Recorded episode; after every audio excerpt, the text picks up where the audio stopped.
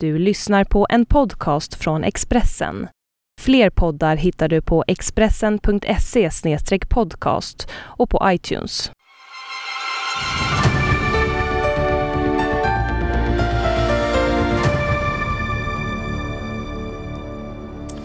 Välkomna till Pilblad och Svensson, programmet där vi håller koll på det som händer i de sociala medierna och där vi frågar ut makthavare av olika slag. Vår gäst idag är musikern, förläggaren, filosofen, författaren och säkert en hel del annat, och också Alexander Bard. Hur ska man titulera dig egentligen? Eh, renässansmänniska tycker jag låter fint. Självklart, varför tänkte jag inte på det? Renässansmänniska, då får du vara det i kvällens program. I eh, det här programmet ska vi också prata om hur H B T-personer i Ryssland får svensk hjälp för sin sak via Twitter i en kampanj där både jag, Pilblad och Alexander Bard deltar. Och vi kommer också att presentera en mätning från Novus om vilka partier som det går risigast för i riksdagen, det vill säga de som ligger bäst till för att åka ur efter nästa års val. Vi följer och kommenterar naturligtvis det som ni skriver på Twitter under hashtaggen T V P S. Och vi börjar förstås med att titta lite grann på vad som har hänt inom de sociala medierna på sistone, och återigen så landar vi i Filippa Reinfeldts Instagramkonto, en ständig källa till glädje. Ja, och nu var det ingen bild på spaghetti och köttfärssås den här gången. Nej, den här gången så är det lite bilder från Gröna Lund. Se här till exempel, det är Ulf Adelsson och kulturminister Lena Liljeroth Adelsson. En, en glad bild därifrån. Vad ska vi tro? Vad åkte de för karuseller? Kan det vara fritt fall kanske? Kan det säkert vara. Filippa Reinfeldt har även lagt ut den här bilden eh, på sig och Sofia Wiestam. Eh, tagen mitt i natten, skriver hon. Ja, det är lite förvånande. Jag visste faktiskt inte att de hade öppet mitt i natten. Men eftersom vi har Alexander Bard som gäst också, så har vi tittat lite närmare på tweetkontot. Det vill säga vad han skrivit för tweet. Så här har vi en väldigt spännande om Bruce Springsteen. Den säkraste platsen att ta tonvis med droger i Sverige utan risk att bli arresterad. En Bruce Springsteen-konsert. Hur tänkte du där, Alexander Bard? Jag tänkte att det är exakt så det förhåller sig. Därför att Bruce Springsteen-konserter besöks numera bara av pensionerade socialdemokrater. Och de ligger inte högst på polisens prioriteringslista när det gäller att arrestera knarkare. Nej, och är det, är det också så att, eh, att eh, man inte använder narkotika på Bruce Springsteen-konserter, eller? Det gör man säkert. Man använder narkotika överallt i Sverige. Eh, det är väl typ mellan en halv miljon och en miljon svenskar som regelbundet knarkar. Eh, så mycket för nolltoleransen. Det gick inte så bra den där politiken. Eh, så att det, jag tror säkert att det finns en hel del folk på Bruce Springsteen-konserter som knarkar. Men, men han är ju inte särskilt rock'n'roll längre. Han är ju numera dansbandskung. Så att det, det är ju inte det ställe man går på när man vill bli uppfattad som farlig direkt, en Bruce Springsteen-konsert. Nej, det är inte det, va? En stor snackis inom de sociala medierna på sistone. Det har varit en kampanj som har styrts härifrån Sverige som heter Go West och riktar sig mot Ryssland. Och både jag, Anders och Alexander Bard stöttar den här kampanjen på olika sätt. Och bakgrunden är att en domstol i Moskva har stoppat ryska arrangörer från att fira Pride de närmaste hundra åren. Med oss nu direkt har vi Jessica V. Sandberg, P R-ansvarig för Go West. Och då undrar jag förstås, vad går egentligen den här kampanjen ut på? Den går helt enkelt ut på att uppmärksamma hela världen på bland annat det förbudet som Moskva införde förra året mot Pride i hundra år, vilket ju är helt absurt. Eh, och sen också hur Ryssland som land ser på, på bilden av och bland annat homosexualitet. Och vi vill helt enkelt se till att världen tillsammans går in nu och visar på att vi tycker inte att det här är okej. Mänskliga rättigheter kränks. Hur ser du på H B T-personers situation i Ryssland idag? Alltså den, den är ju såklart helt absurd. Bara en sån sak som att i helgen så arresterades ett dussintal personer i Moskva just när de protesterade mot det här förbudet. I tio regioner i landet har de sedan tjugohundrasex en så kallad lag emot propaganda av homosexualitet. Så hur vanligt, Jessica, hur vanligt, Jessica, skulle du säga att det ryska språket blir på Pride under, under Pride här i Stockholm i sommar? Vi hoppas det blir sjukt vanligt, men vi hoppas väljer att vända sig hitåt och på flera sätt mångfaldar våra språkbruk. Tusen tack för att du var med oss, Jessica. Ja, Alexander, du sa en gång apropå Arm of Lovers att eh, er målgrupp är bögen längst bak i klassrummet. Och med tanke på de framgångarna haft i Ryssland så måste det vara väldigt trångt längst bak i de ryska klassrummen. Ja, jag kan säga så här att den viktigaste anledningen för mig personligen till att återförena Arm of Lovers år var just eh, H B T-kampen i Östeuropa. Och vi kommer göra flera grejer. Eh, jag spelar även ett band som heter Gravitona som är väldigt stora nu i Ryssland. Och eh, vad jag bestämde för att göra var att Gravitona ska spela på queerfestivalen i Sankt Petersburg. Och därmed kommer vi vara lagbrytare i Ryssland. Får se om vi blir arresterade. Och sen kommer Arm of Lovers åka till Belgrad. Ett annat land där det är ett helvete för H B T-personer just nu. Där har man ställt in Pride-paraden tre år i rad. Eller polisen har stoppat Pride-paraden tre år i rad. Och i år kom de och frågade oss och sa nu när Arm of Lovers återförenas, det är så stor nyhet i Serbien. Att om ni kommer i år kommer de inte kunna ställa in paraden. Och då sa vi ja på en gång. Så vi sket till att åka till Pride i Paris och London. Det behövs inte Arm of Lovers. Men däremot tror jag att det är viktigt att vi gör Pride i Belgrad som sker i september. Det ska bli jättespännande. Med de här enorma framgångarna i öst, hur har ni påverkat attityder? Har ni påverkat attityder i öst? Ja, alltså jag är den enda utlänningen tror jag som har fått det ryska lambdapriset som delas ut till den person varje år som de tycker är upp mest för H B T-kampen. Och det kändes genant att få priset. Det är inte jag som har gjort jobbet, det är alla fans som Arm of Lovers och nu även Gravitona har haft i Ryssland. Och många av dem är H B T-are själva och sen har också Arm of Lovers i sina texter, sina videor och alltihopa alltid varit för sexuell frigörelse. Så därför är, är, får det ju enormt alltså du får ju jättemycket impact i Ryssland och åker dit med band som Arm of Lovers uppträder i det här läget. Mm. Vi vet att du är politiskt intresserad och vi kommer återkomma mer till det. Vi ska däremot uppmärksamma att Miljöpartiet har haft kongress. En kongress där språkrören faktiskt har blivit överkörda i flera tunga frågor. Kan man lugnt säga. Genom söktjänsten Novus Vidi fick vi fram följande ordmoln. Vi sökte på ordet språkrör, hur det har kommenterats på Twitter den senaste veckan. Och då går det ju inget tvivel om att det har varit en kongress som ni ser. Men vi ser också orden tunga nederlag, vinster och nederlag. Det är faktiskt sådana ord som jag förknippar den här kongressen med och språkrören just nu. Mm. Alexander Bard, vad säger du om Miljöpartiet? Skulle du kunna tänka alltså, dig att rösta på dem? Jag är så extremt ambivalent inställd till Miljöpartiet. Alltså, jag är kompis med Kristian Valtersson, jag tycker Jakob Dalunde är underbar. Jag älskar Lorentz som Magda som är språken nu för grön ungdom. Jag tycker Maria Wetterstrand är toppen. Jag älskar Mikaela Valtersson. Och jag älskar alla människor. Det finns inget parti som har så många människor som jag älskar som Miljöpartiet. Men samtidigt så är ju som de här elallergikerna. Och liksom, den här gången slog elallergikerna till och kräver trettiofem timmars vecka. Och där, där, där spricker det för mig. Vad är det, det stora felet med det då? Men jag kan inte gå med ett parti som på fullt allvar ska driva trettiofem timmars vecka politiskt. Alltså det har Frankrike försökt med. Det blev en katastrof. Det går inte. Och framförallt ska politiker inte bestämma arbetsveckans längd överhuvudtaget. Så att det... det Det, när elallergifalangen vaknar i Miljöpartiet då blir jag iskall. Men det finns å andra sidan inget parti där det finns så många människor jag tycker om som det. Mm. Du har varit öppen med vilka, vilket parti du gillar för tillfället. Är det ju då Centerpartiet. Och Centerpartiet är ju ett parti med problem. Och då menar jag inte just att du är problemet för Centerpartiet. Nej, tvärtom. Jag står och skriker åt dem. Vad är krismedvetandet? Och det verkar som ingen har något krismedvetande. Så jag är fascinerad över hur ett parti med så många medlemmar kan bara gå omkring och låtsas som ingenting.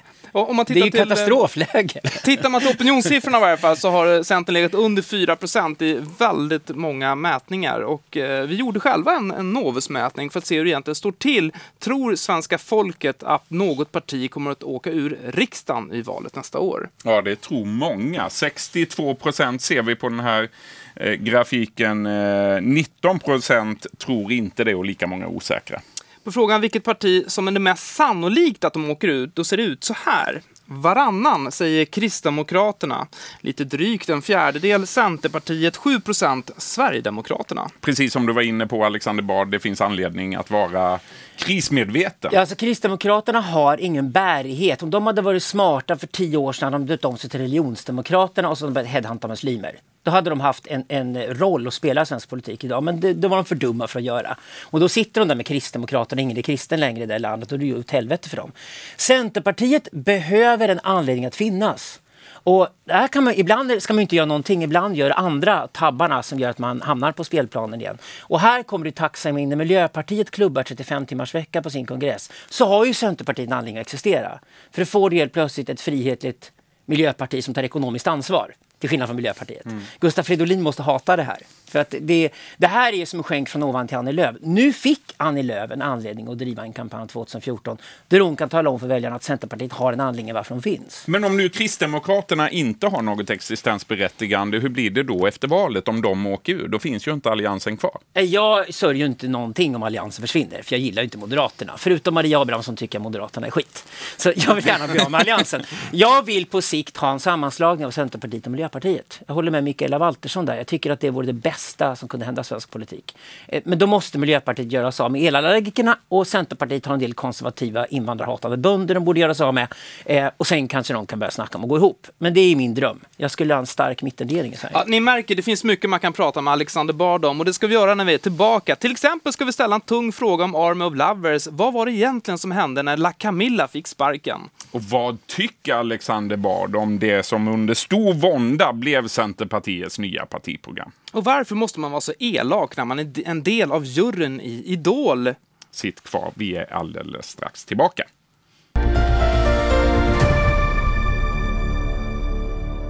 Välkomna tillbaka till Pilblad och Svensson. Vår gäst idag är mångsysslaren Alexander Bard. Du, vi kan, måste ändå börja med det här. Tidigare i år så återförenades Arm of Lovers och så sparkade ni La Camilla under uppmärksammade former. Vad var det som hände?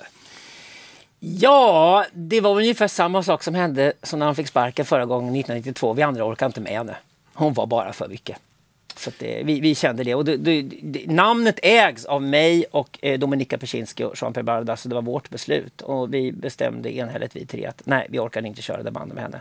Eh, hon är som en gammal syster för oss allihopa. Men, men att jobba hårt, och som vi ska göra nu med Arm of Lovers, åka på turné runt Europa hela sommaren och ha henne i släptåg, nej, vi pallar inte det. Så vi sa, villkoret är att hon får gå. Men Alexander, många upplevde det som förnedrande, att ni sparkade henne på ett förnedrande sätt. Kan du ja, förstå det? Ja, men då kunde hon varit lite schysstare mot folk omkring sig under de sex månaderna hon hade på sig att repa in sitt meme till Melodifestivalen.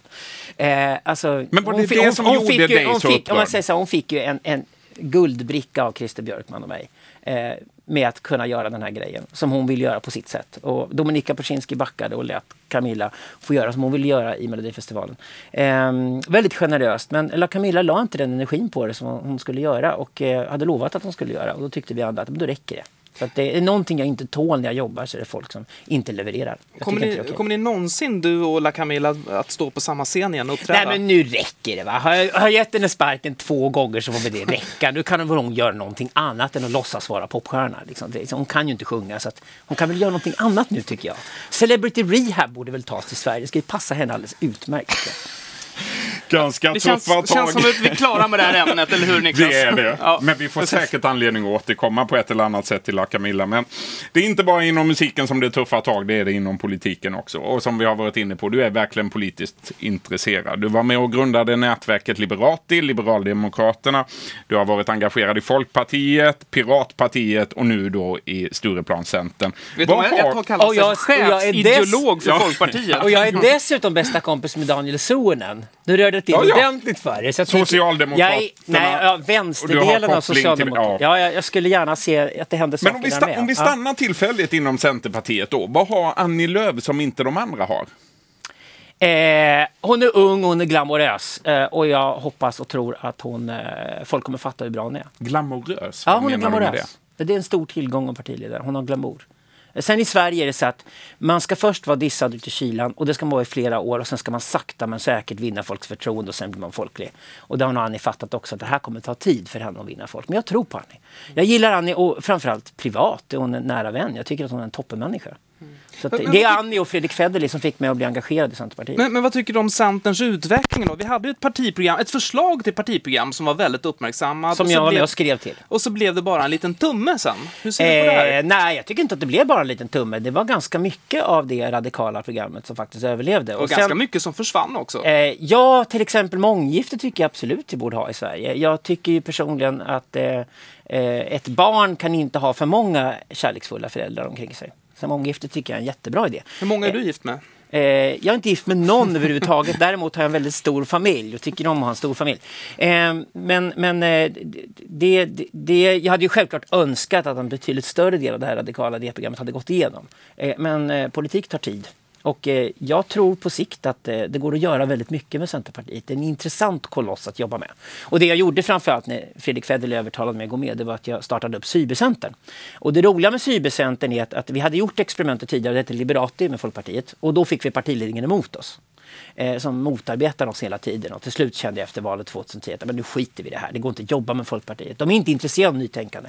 Det intressanta med Cybercentern var att vi rullade ut en stor plan om Cybercentern och sen inom en vecka har både Annie Lööf, Anna-Karin Hatt och Anders Jonsson gått med själva. Så det var liksom ingen idé att starta en opposition mot partiet, utan snarare har Cybercentern lite väldigt populärt forum online där centerpartister eller de som är intresserade av Centerpartiet kan debattera partiets politik. Det, du är en eh, på många sätt kontroversiell person naturligtvis inom centerrörelsen också idag. Hur ser du på det faktum att det finns människor inom Centerpartiet som, som har väldigt svårt att hantera dig och som kanske rent av funderar på att byta parti för att du är med och skriver deras partiprogram? Eh... Nej, men jag skrev förslaget i det programmet. Mm. Inte samma sak som partiprogrammet. Eh, jag ska säga så här att jag har ju inte många fiender inom Stockholmscentern. Och jag har inte många fiender inom Stureplanscentern.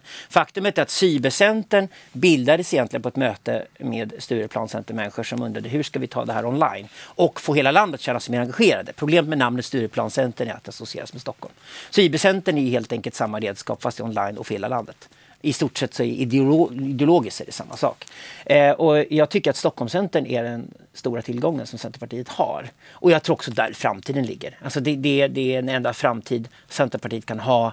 Det, det är den som stakats ut av Stockholmscentern. Och sen tycker jag att S U F är grymma. Jag älskar Hanna Wagenius. Jag måste ju fråga dig, hur, hur viktiga är de traditionella grisbönderna i landet för de Centerpartiet? De har en roll i Centerpartiet och det var bromsklossar just nu. Men de tänker inte framåt. Alltså ständigt debatterar med Staffan Danielsson. Och jag lär, han är bra på att ta debatter. Han, han är öppen, han engagerad i cybercenter och sånt. Men det jag alltid frågar Staffan är, men hur har du tänkt att Centerpartiet ska sticka ut med den politik du vill föra? Det är för jag tycker att det Staffan Danielsson gör i allt han håller på med, att han låter bara som moderat i alla fall. Och Centerpartiet får inte vara Moderaterna och de får inte vara Socialdemokraterna, för då har de ingen anledning att existera. Utan de måste ju stå för någonting helt annat. Och det är det jag kallar för frihetlighet. Jag gillar inte ordet liberalism. Jag tycker inte det har i Centerpartiet att göra. Jag pratar snarare om Centerpartiet som ett parti som alltid har varit frihetligt. Det är liksom den svenska bonden är ju en upprorsmakare. Han lyder ju inte under adeln. Det skiljer honom från tyska och franska bönder. Och det är den grej jag gillar. Och motsvarigheten till den här frihetsälskande svenska bonden idag, det är ju en frihetsälskande svenska småföretagaren. Och där ska Centerpartiet ha sin kärnväljare. Mm. Du, du är inte folkvald. Har, har du några planer på att bli det? Aldrig i livet. Skulle du, skulle du, klara, skulle du klara en granskning av de sett, politiska reporterna? Jag har sett Fredrik Federley och Johan Hedin sitta i riksdagen och trycka på knapparna. Och de gör det så snyggt när de trycker på den där ja-knappen när de röstar för något progressivt förslag i riksdagen. Så att jag tycker inte jag ska sitta där och trycka på knapparna. Det tycker jag andra gör mycket bättre. Skulle du klara en granskning från de politiska reporterna? Det skulle jag säkert göra, därför att det går inte att skapa några skandaler runt Alexander Bard som redan berättat om allting redan han gjort. Så att jag gömmer ju, döljer ju ingenting, så då blir det ju inga skandaler. Vi ska, men, vi ska... men det är inte det jag är intresserad av. Jag, jag, jag har faktiskt i den politiska världen har mer Stigbjörn Ljunggren som förebild, skulle jag säga. Jag tycker att han är grym och jag vill bli ny Stigbjörn Ljunggren. Det var det. Vi ska hinna med någon politisk fråga också. Att människor testar droger är inte särskilt allvarligt eller farligt, sa du i tv för några år sedan. Nej, det är det vetenskapligt sett inte. Nej. Nej. När använde du själv droger senast? Eh, inte i Sverige. Jag säger som Åsa Romson säger på den frågan. Jag tar inte droger i Sverige. Men du är ganska mycket utomlands. Jag är ganska mycket utomlands, men det har svenska polisen ingenting med att göra. Nej. Jag är där. Nej. Men kan, kan du känna att du, du är ändå då medlem i juryn i det största, kanske absolut största ungdomsprogrammet, Idol. Kan du känna att du har ändå ett ansvar för de här ungdomarna som kommer och sjunger för dig? Ja, du är en idol för, tåla, så. För, för att göra dem skitigare och busigare och, och fräckare än vad de är när de kommer dit. Därför att det är, musikbranschen handlar om någonting som kallas rock'n'roll. Men du kan inte känna att de Hel- kommer in på den här rock'n'roll-vägen där Hel- det finns droger och sånt? Säljer inte.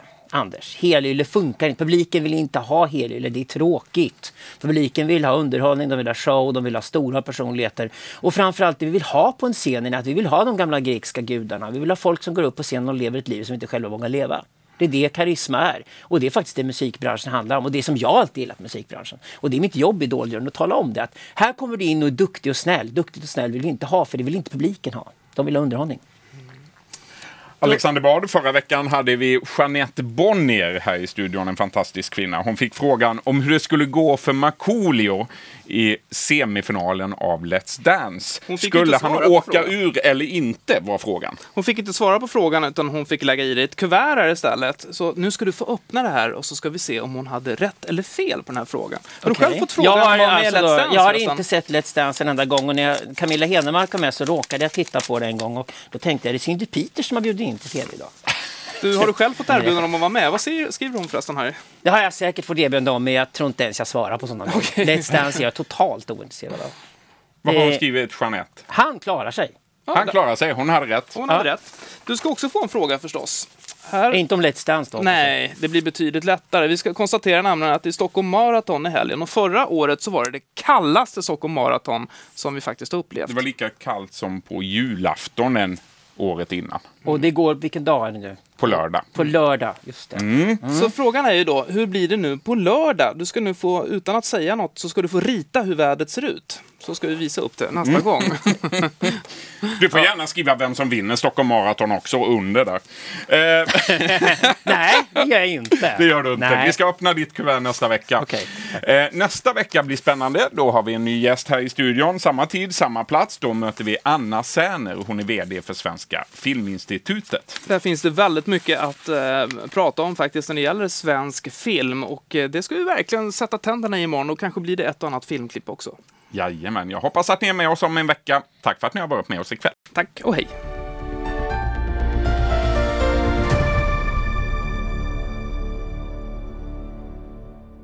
Du har lyssnat på en podcast från Expressen.